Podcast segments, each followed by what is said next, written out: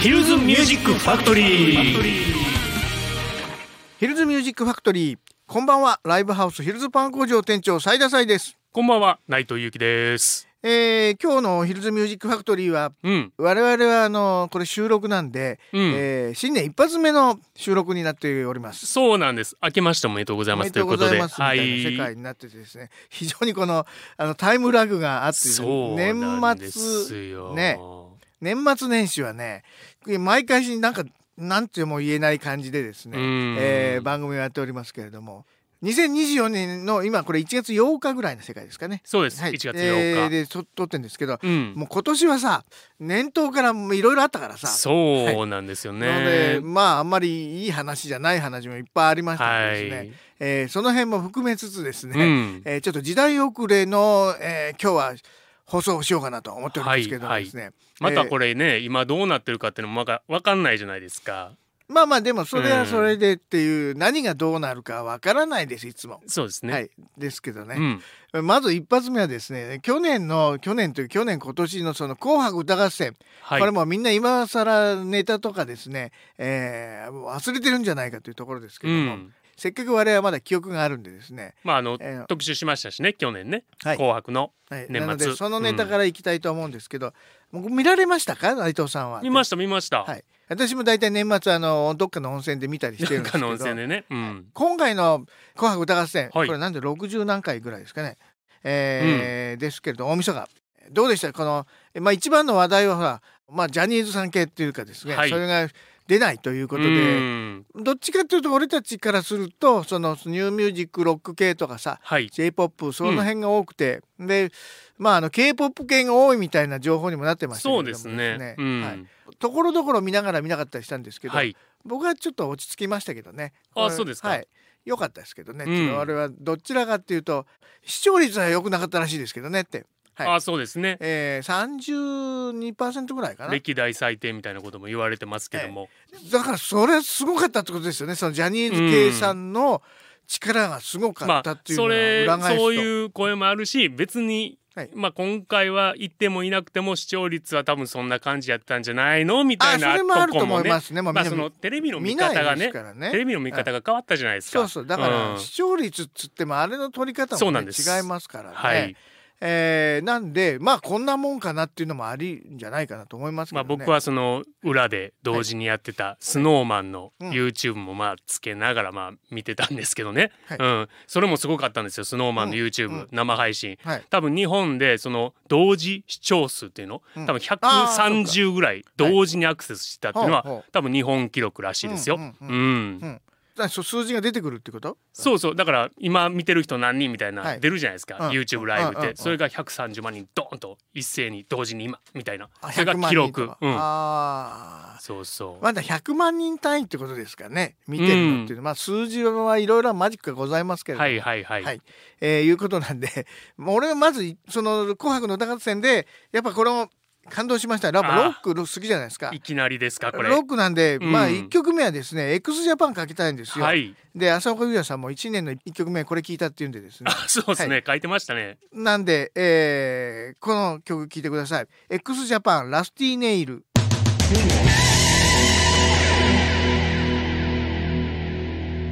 聴いていただきました。x ジャパンのラスティネイルでございました。はいこれはあの元々の曲なんで、うん。えーボーカルはトシさんです。そうなのよ、でもね、俺はね、あのすごいいい演出だったと思いますけどね。まあ改めて説明するとまあ YOSHIKI さんがまはあ前日か前々日ぐらいにね、うん。紅白のはい。参戦、緊急参戦みたいになって、でその YOSHIKI のその仲間たちが出るぞとみんなでって言って、うん。これ多分総勢10人11人ぐらい11人かな？はい、でしょ？出て、うん。うん。ただそのまあ人選というかですねいや良かったと思いますけどね。あのやっぱさうん。YOSHIKI、がまず歌ってそうそれもびっくりしたよね。これだからラスティネイルの前にエンドレスレインをまあね、やるわけですけど、まあピアノインストで行くんかなと思ったら大歌うんかいみたいな、うん。ありましたけども。はい。うん。やっぱ YOSHIKI さんはすごくそういう部分ではですねいろいろ自分がこう矢面に立ちながらうん。日本の音楽シーンのこととかさ、はい。い。ろいろ考えてると思うっていうかすごいほらあの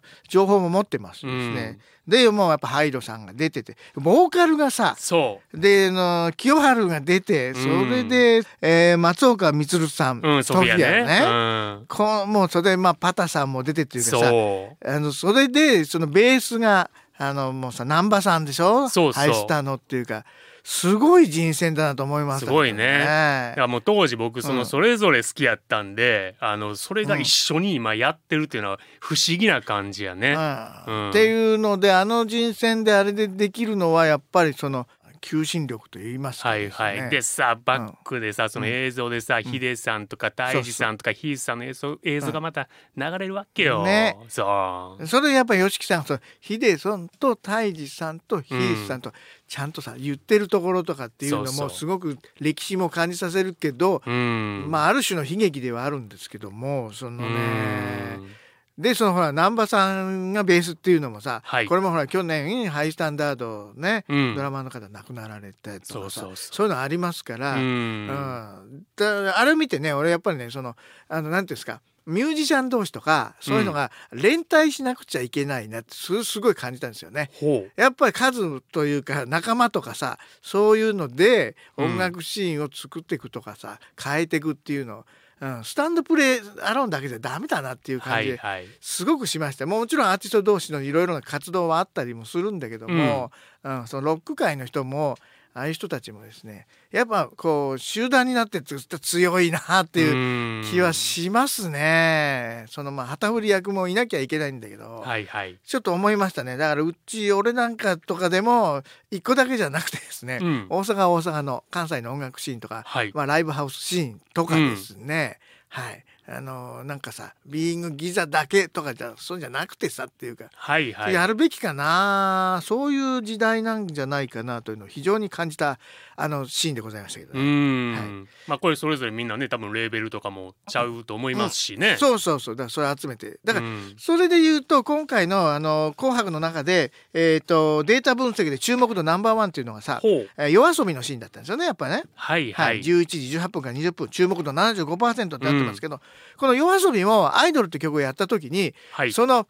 あの演出良かったと思うんですけどその出てたいろんな人たちが、うん。そこの部分っていうのをいろいろパフォーマンスしてダンスしたりとかしたっていうのは、あ昔の「紅白」で言うとあの歌謡曲の人たちがなんかあるアーティストとかその郷ひろみさんが歌ったらその後ろでなんかやんやんやってるとかっていうののちょっと改良版かなと思ったんだけど、やっぱあれも良かったなと思ってそういうさ有名な人たちとかなんかっていうのはうん影響力があるから、うん、ああいうことをするべきなんじゃないかなと思うみんなで。っていうのかな、うんそしたら多分それは世界の音楽シーンとかそういうので j p o p とかさ、はい。そんな認められてくるんじゃないかっていうかさ、うんもうそのぐい。らいの大義を持ってやらないとさエンターテインメント業界もさどうなんかなっていうのはありますけどね。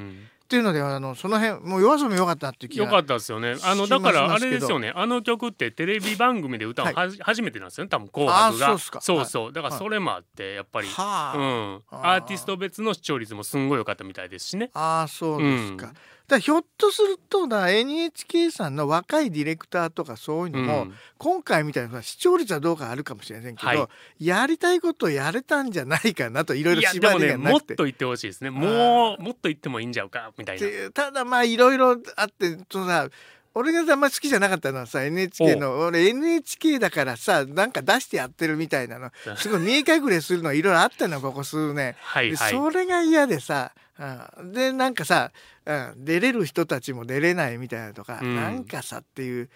まあねそのマスコミはななんかのさこう駆け引きみたいなの、まあはいもちろん はい今回だっていろいろあったと思いますけど、はい、それが薄まったような気がして俺は良かったなと。こうまたね YOSHIKI さんの話戻しますけど。はい「年来てくれよ」みたいなとこは。まあそこなんかは x ジャパンとしてみたいな。まあ無理なんはなんとなくわかりますよ。ねただここはもう x ジャパンとしてみたいな感じでもいいお方ちゃうの？みたいな。いやだからそこは相当まあ あねの、まあね。ええ。私は別のところであのその別のアーティストとかね、まあ、もちろんもありますけど、根深いの知ってますからね。もちろんです。いろいろね、あーそこはまあね人と人との関係ですからね って言って、まあ、そういう部分で言うと俺はねもう一個まあ次に行く曲の前ですけど、はいはい。10フィート。10フィートのシーンでさそうですね。やっぱそのさバースデーの、うんはいうん。千葉さんのですねあの追悼みたいな感じでした。りかっこよかったね、まあ同じ「スラムダンクのね主題歌同士ということで、うん。はいあれはだから多分アドリブポイントと思いますよ。あらしいですよなんか、うん。だからねそういうことが起こるのはロックっぽいね。かっこいいな、うん、と思った「紅白歌合戦」はい。じゃあ内藤さん何を選んでいただけたそうですね、はい。まああの、えー白組斉田さん選んだんで、はい。えー僕は赤組から、えースーパーフライ。あ。はい。ちょっと久しぶりに。久しぶりでした。ねはい。この曲をちょっと聞いてください、スーパーフライで魂レボリューションスーパーフライで魂レボリューションお届けしました。やっぱうまいですね。そうなんですよ。まあ最初僕ね伊藤蘭さんの曲かけたかったんですけども、伊藤蘭さんってキャンディーズのメドレーやったじゃないですか。で伊藤蘭さんの歌うキャンディーズバージョンってはい。なかったんで、あのこっちにしました。そうねキャンディーズも良かったけどやっぱりそれは あのですよね、まあ、皆さん出てほしいですよねっていうところはありますけどね,、まあまあね。20年ぶり30年ぶりにっていうかね。伊藤蘭さんよかったねあの親衛隊とかあの 往年のファンたちがうわーってやって紙テープ投げるみたいな い。い演出やったけど、だからそういうのもいろいろ面白い演出がというかですねまあね過去を振り返ることもいっぱいございますけどうんもですね。うん。うん、でスーパーフライね、うん。えっ、とね今回7回目の「紅白で」えっ、となんか最近のスーパーフライってなんかまあいい意味でね、うん。落ち着いたといううん。かおとなしうん。いなんかバラードがなんか結構素敵なっていううん。イメージになんかなって僕の中になってたんですけどうもんここでもう魂レボリューション久しぶりに「紅白」でドカーンやってうん。気持ちよかったですね。まあこの曲でしょうね。俺もこの曲好きだな、うんかっこいい曲ってでも「いう。か紅白」過去はもう全部なんかバラード系が多かったんですけどね。うん、ここでぶちかましてくれてあー気持ちいいなーっていう感じでしたけどね。だからほら最近の紅白だと、うん。あのミーシャさんとか大体そっちに行きそうじゃないですか、はいはい。バラード系とかなんかとか、うん、それもなぁとは思いつつね どっちもあれですけどね、うん、まあでも歌の上手な方々というかですね。去年多かったですね。例えばパンチある人ね、アドであったりとかアドね。椎名林檎とか、やっぱり自主とかやっぱ歌にこう力ある人が出てたなと女子。うん。そうね。椎名さんのちょっとあれだったけどね俺。アレンジとかが？あの同じ。あそうですね。まあまあまあ。でも曲に関しては聴きたい曲じゃなかったですか？そうですね、うん。はいまあそれで言うとアドがやっぱさああいうのをやっていただいて。京都の神社でね。そうですね、うん。やっぱちゃんとあの新旧交代じゃないですけどね、はいはい。新しい方々がですねいろいろ担ってきてくれているというところはいいんじゃないかと思いますけどうもん。そして年は明けてですね、はい。1月1日にですね、うん。えー地震がありましたって。こそうれねですね、うん。これねでもね俺はねその城崎の温泉に行ったんですよ。日本海が近いところにはい。行っていて、ちょっとねすごいなと思ったのはあの日本のそのやっぱ緊急事態のうん。時の、あれはねその本当に地震が来ますって来る前になりましたね、あはいけはい。携帯がで一斉になって、っていうのもすごくてあ来ますっていうのが来る前じゃない。まあなまあそのすぐちょっと前ですけどっていうのが本当に一斉になって、はい。その後にもすぐに津波が来ますっていうのもうん。なったんですよ。え何っていう感じにそのちょっとさあの緊張な状態が走るわけですよ。はい。で何分で来ます？すごいですと。か大げさなように言ってんですけど、うん。あれやっぱ近くの部分で言うとすごく切羽詰まった感があってですね、うん。で今回やっぱりその我々民衆もそうですけど、はい。そういうここ10年20年であの大地震がありましたんで、うん。そういったののやっぱ備えがあるのですぐ避難したとか、うん。そういうのあったと思います。うん、だから多分これまあ今回すごい状況になってますけども、はい。でも本当にあのねえお亡くなりになられた方とかもいいらっしゃるんで、うん。まあ、言えませんけどもただこれ日本だからすごくまだあの非常にですね、うん。あの冷静にというかそういうの避難できてるっていうはいはい。あるんじゃないかなというのをその時そのまあ日本海外に近いところにと思いましたし、うん。まあ日本のそういう行政とかそういうのはあれ大体文句言ってましたけど、うん。はい、だからそういう民衆とか日本人とかそのやってるところっていうのの力っていうのはすごいなっていうのを逆に感じましたけどね。はいはもうそのだからさ救援にするにしても何にしてもじゃあみんなこうしようとああしようとか、うん。やっぱ自衛隊さんがとかさ言ってるところのその規律の取れ方とか、はい。それ多分日本人じゃなきゃ無理なんじゃないのっていううん。か、あれは多分世界の人たちはびっくりしていると思いますが。はい。だその2日の日にも日航機のうんあの事故ありましたけども、うん。それであれ乗客全員が助かってるっていうのはさすごいなと思いますけど、うねん。そういうことのちゃんとしたことはもっと言われた方がいいと思うんだけど。うん、そうですね。どうしてもほらねテレビでもラジオスキャンダルな部分とかなんかそういうところっていうのを取り上げがちで、もちろんそうなんですけど、うん。そちらの方のなんかすごく大事なところの部分も言いながらちゃんと報道していくっていうのはあれなんじゃないのって俺が言ってもあれですけどね。はいはいっていうところで、えー、と私がですね、うん。えー選びましたのはその知り合いが、えームーってねピアニストがいるんですよ。そうなんよ西村博文さはい。んがですね、えーこの人石川県の出身で、うん。それでもう能登半島の七尾市に行って今そのそういったのを配信というかですねまああのツイッターとかノートとかでうん。言ったりしてるんですけど、リアルタイムで発信してますよね。リアルそこにいるからそ行っているんだけどあの結構仲良しなのよ。うん。っていうか、まあ、近いところでうちの上田まりえさんの、えー、とずーっとサポートでピアニストやってた人なんでで彼ね文章も上手なのよなんか読んでみたう。らノートとかね。すごいちゃんとしてて。昔から見てますけど。はい。うん。ものすごくあの客観的に冷静にすごいそういったのを書ける人なんですけども、えーその人が、まあ、もう10年以上やってるバンド、うん。はい、西村さんをちょっと有名にさせたいということです、はいはい。はい、アカシアオルケスタっていうですね、えーバンドがやってるんですよ。神戸の、うん。はい。えーそのナンバーを聞いていただきましょう。アカシアオルケスタスーパースターアカシアオルケスタスーパースター聞いていただきました、はい。これのピアノを弾いているのが今、うんその石川県の七尾市で頑張っていただいておりますはい。はい、えー西村博文さんですうんございますけれどもね。なかなか帰ってこれないと思うけどそうでしょうね。あーうん。でも本当にあの彼も書いてましたけどあのやっぱり正月で幸中の幸いじゃないけど、うん。そういう若い人たちとかそういうのが帰って。いてその救助とか、うん。母親とかそういうのとか、まあ、高齢者がすごい多いから、ね。うんそれを出せてよかったみたいなのを言ってましたけどね。はいはい。はい、ですしねどうですか？内藤さんもこういうのでこんな正月1日2日ではいい。ろいろなもうすごい年明けではございますけれども、こんなことなかったですよね。はい、なかなか。神戸も揺れたんですか？結構揺れた。あうーん。だからその時、まあ、横になったんですけどたまたまこうね、うんそしたらめっちゃ揺れて、うんえーって思ったらもうテレビつけたらもう大変なことになってたみたいな。はいうといんう状況ですけれども。まあそれでこういうまあ16日ですからいろいろとね。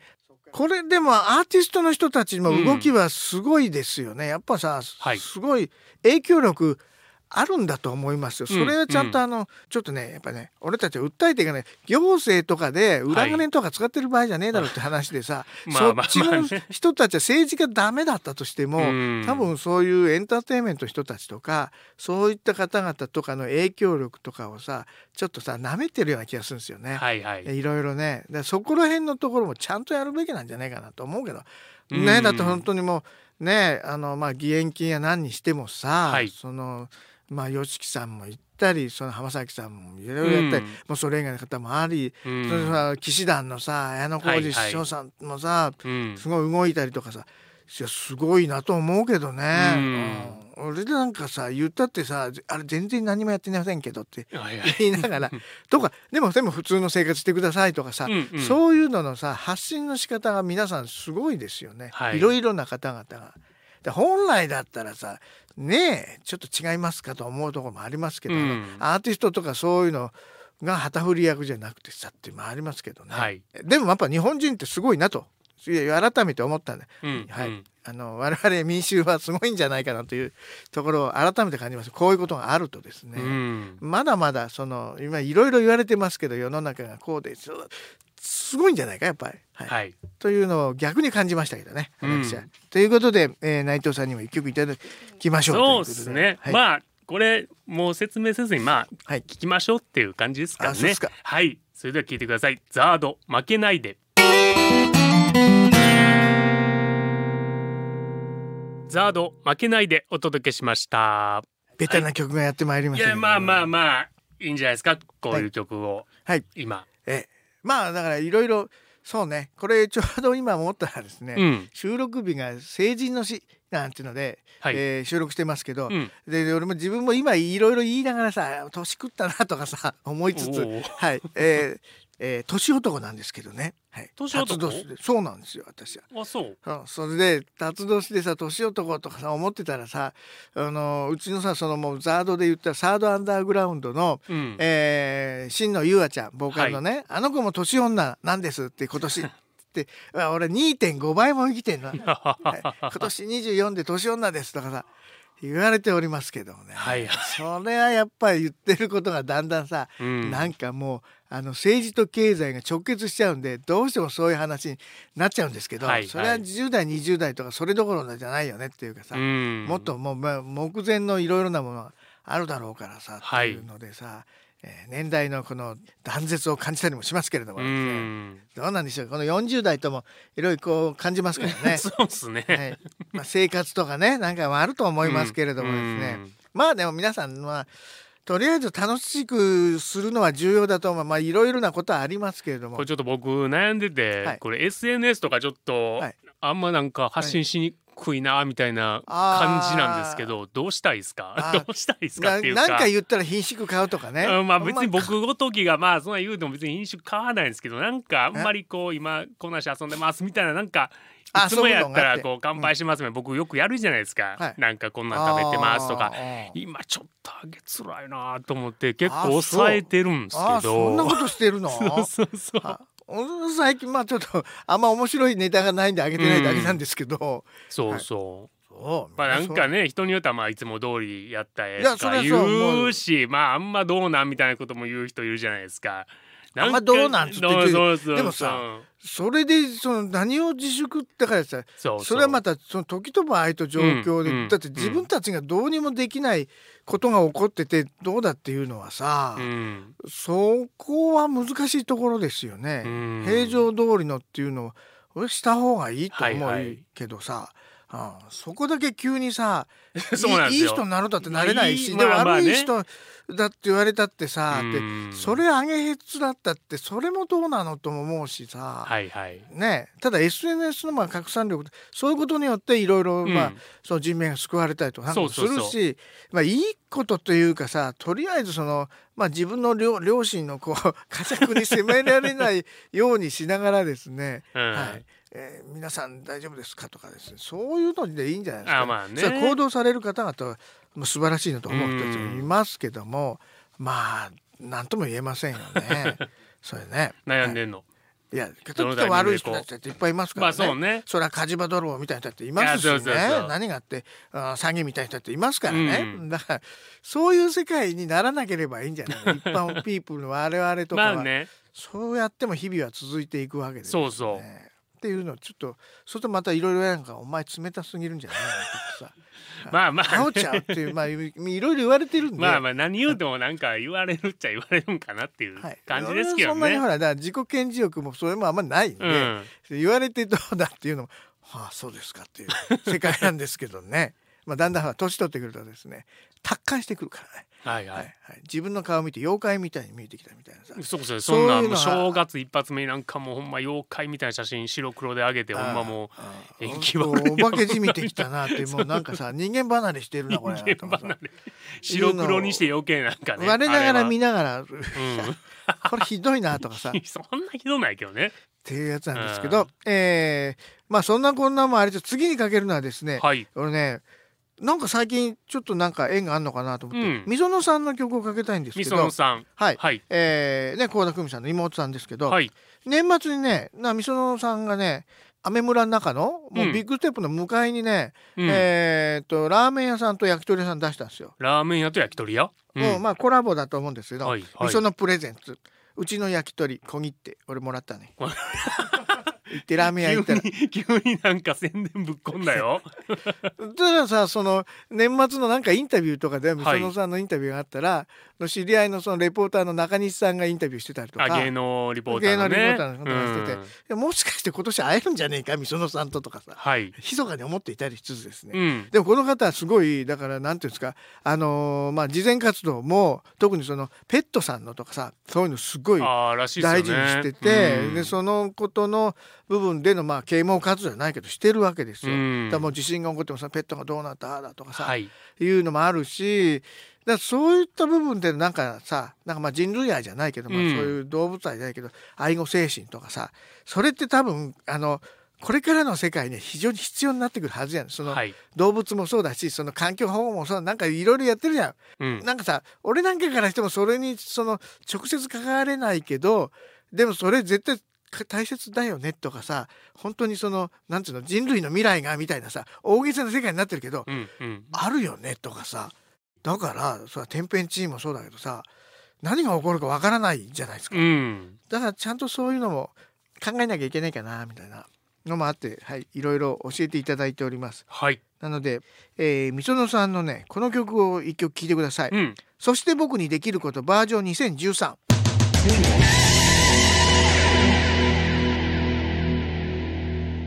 みそのさんでそして僕にできることバージョン2013というのはですねこれあのはい「Day After Tomorrow」の時の多分楽曲ですよねそれをリメイクしてソロでやってるみたいな感じでございます。俺「Day After Tomorrow」好きやったよ昔。ねレイハードともよかったね。えそう20年ぐらい前か。うん。すんごい聞いてたよ。はい。うん。なんか近いとこにいるんすよねみそのさんってなんか。うーん。いるいるの？なんか。いるですよねなんうちかのあの Z っていうののさ、うん。アズとかもさ結構さなんかそう知り合いだしさ。なんかギザのその新しいバンド Z っていうのがいるんですけどね。うんそうそう。そのメンバーの方となんかつながってたりとうんそね。で浅岡さんもなんかみそのさんとなんかああるんじゃないの？うん。だからとこにはいるんでねそうそう。だからおかげさまでさそのさ全然話が変わりますうんうん。その昨年のそのまあ餅つき大会っていうので浅岡優也さんとかさ、うん。えーその辺の、まあ、Z のアズもいたんだとして、うん。ああれ原田さんがやってんのかな？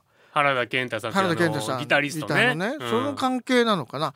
でやってたののそこにいた人の、えー、ウォードの宗島津宗ね。はいはい、ウォードって昔ねあのギザでデビューしてた、うんもう10年前にデビューしたバンドですけども。そう。それから連絡があって、うん。一個ねまあ来年来年と今年の夏ぐらいですけど、うん。ライブ一個決めてくれたのよ。なるほど。うん、これも縁が縁を呼んでへえみたいなのがありますんでお楽しみにという、はいはい。ちょっとねそういう年始めから人の縁とかさ、うん。そういうのすごい感じてるんですよね。うんうんあーなんとか続けられるかなヒルズパン工場なんてね。今年も大変ですけど頑張りますけどね、なんてね。で、えー、内藤さんも選んでいただきました。そうですね。先ほどちょっと時事問題でね。お話はい。出てましたけど、綾小路翔さんが、はい。ねはい騎士団の、騎士団の。はい、支援物資を、まあ、緊急募集というか、はいえー X ですか、はい。で募集してねそれが結構あの拡散されて反響を呼んでるというか、すごいよね。でも、うん。綾小路さんすごいなと思いますよね、うん。そういうのもできるし。俺あの正月の番組「ラビット!」でもうさわ出てきてうわ斉田さん「ラビット!」見るんや。意外やな。あのーワンナイトカーニバルやってくれてフルコーラスで。やってくれてやっぱさそうでしょって。あのだから暗い雰囲気の時にはいはい。涙出ちゃったね。ああいうのさいやそうですけど「ラこういうビット!」見てるのがびっくりしたけど俺。あそうですか、はい、っていうやってましただからこの間ね。あのねだから暗いのとかなんかでとかそれだけじゃダメなのよ。エンターテインメントっていうのは、ちょっとその人たちのそれもありこれもあり何もやりっていうので、そういう活動がどんどん広がっていくべきなのかもね、はいだから、はい。い、や歌手だから歌だけ歌っていればいいといううん。のもあるけどそうじゃないことをやっててもそれはそれその人のもう人格とかさはい。そういうのだからあアメリカのアーティストなんてまさにそうじゃん。なんだってさいろいろ言ったりするじゃん。政治的発言もしようが何もしようがとかさ、あ今年なんか多分すっごい出てくると思いますけど、はいあの 多分その大統領選もあるし、うんアメリカのでロシアのあれもあるしでそうなってくるとアーティストさんも無言ではいないという。はいだからそういったのもやっぱその人の人となりっていうのは音楽に反映されてくるよなこれな。うんうんいやーっていうそれも時代だと思いますね。うんどうなっていくんでしょうか。はい、はい、えー、いうことで、はい。内藤さんはその騎騎士士団ですか？団の、はい、これもともと2003年に発売されたサードシングルでうん。うん。うん「スインギン日本」っていう曲がありまして、えーっとそれを、えーっとだから2011年の、えーっと震災がありまして、はい。うん。その時に歌詞を変えて、えーとタイトルも変えて、ね。えーそれで再レコーディングして、うん。その当時多分無料配信とかで多分やってたんかな「うん、スタンディング日本」というタイトルですごいはい、リメイクした曲を聴いてください、それでは聴いてください。騎士団で「スタンディング日本」騎士団でスタンディング日本お届けしました。いやーいいね。翔やんやっぱすごいね、うん。いや人としてすごいならな。そうでしょうね。うあん、まあ今回のその支援の呼びかけもね、うん。芸能界から皆さんもね、うん。あのー表明してますし支援を。あうん、ーそうやね。やっぱいろいろいねまあ言われたりなんかとかああいう人たちってさその良くも悪くも言われちゃうじゃないですか、うん。そういうので動いたりなんかしてもどうだこうだっていうので話題になったりしますけどもね、ただまあそのあおそうか俺も芸能生活じゃねえか。40周年になりました。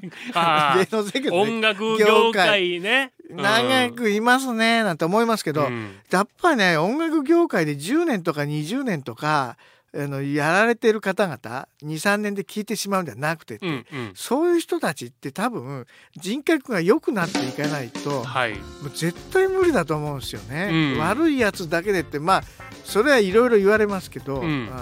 俺が知ってる限りで言うとねやっぱりみんなねどっかね正義感があるとか、はいはい。なんか正しいことをしようとしてるとか、うんそれはあると思いますよ。うんまあ、うんその いろいろな個人的事情はあったにしてもね、と思いますけどねいいえ人えなんで40年折れるんじゃ？あれ？俺いい人だからじゃないか？あまっすぐにいい人だからなんかなんすかなんかさらさら言うてるけどいやいやなんでおんの？いやいやえ？いやそれ裏返せば俺もいい人だってことじゃ裏ないの返すわね。あそういうことえ？ね。まあい表向きはなんかね表向きはなんか嫌な感じやけど、まあ実はみたいな。表向き嫌な感じじゃない何を言ってんのよ まあこうやって僕もいるわけですからね。やっぱりそれなりの何かがあるんでしょうね。結局は結局はね。え結局はでもそのいや人となりやなっていうのはうん。今回のその時事問題もいろいろありましたし。年明けからの何かをこうやってるってのはですね、うん。一応そういうことをこう記録を取っておいてですね。そうですね。うん。はい、なんかもうちょっとかっこいいこと言いてえなとか思いつつさ、はい。そういう自己顕示欲があるんだけど、うん。はい、で承認欲求もあるんだけどさ、なかなか承認されないんでもう今年は言っとこう。言ってこう。みたいなさ。思ったことというか。思ったことはちゃんとこういうふうにね、うん。まあ、あの正しいと思うことを言っああそうですそうです。ね。ていっうん。て、そういうののいろいろなのにめげずっていうかですね、はい。えーな感じじゃないのかなってうんいう、うん。と思いますけどね。どうなんでしょうかね内藤さん言いませんけどねあんまりね。言うてるやつをフォローするみたいなね。ちょっとね止めるみたいうなまいこと言うね感じでね。はい。かっこいいね、はいあかっこええのこれ。はい。じゃあとりあえず最後の曲はですねこれはなんかそういうあれですよね報道番組とかの曲になってたんですよね。ああそうなんですね。はい。井上陽水さんのね最後のニュースでやっぱこれいい曲だなと思ってほエンディングにふさわしいような、まあ、歌詞とかもね、うん。ちょっとそういう時事的な。うん時事的なものが入ったりしてるんですけど、うん。この陽水さんの声でこういう感じの曲で聴くとああなんかいいななんてね、うん。えー思えるものでございますんでその井上陽水最後のニュースを聞きながらお別れしたいと思います。はい。それでは、えー本日のヒルズミュージックファクトリーお相手はライブハウスヒルズバン工場店長斉田斎と内藤裕樹でした。それではまた来週バイバイバイバイ。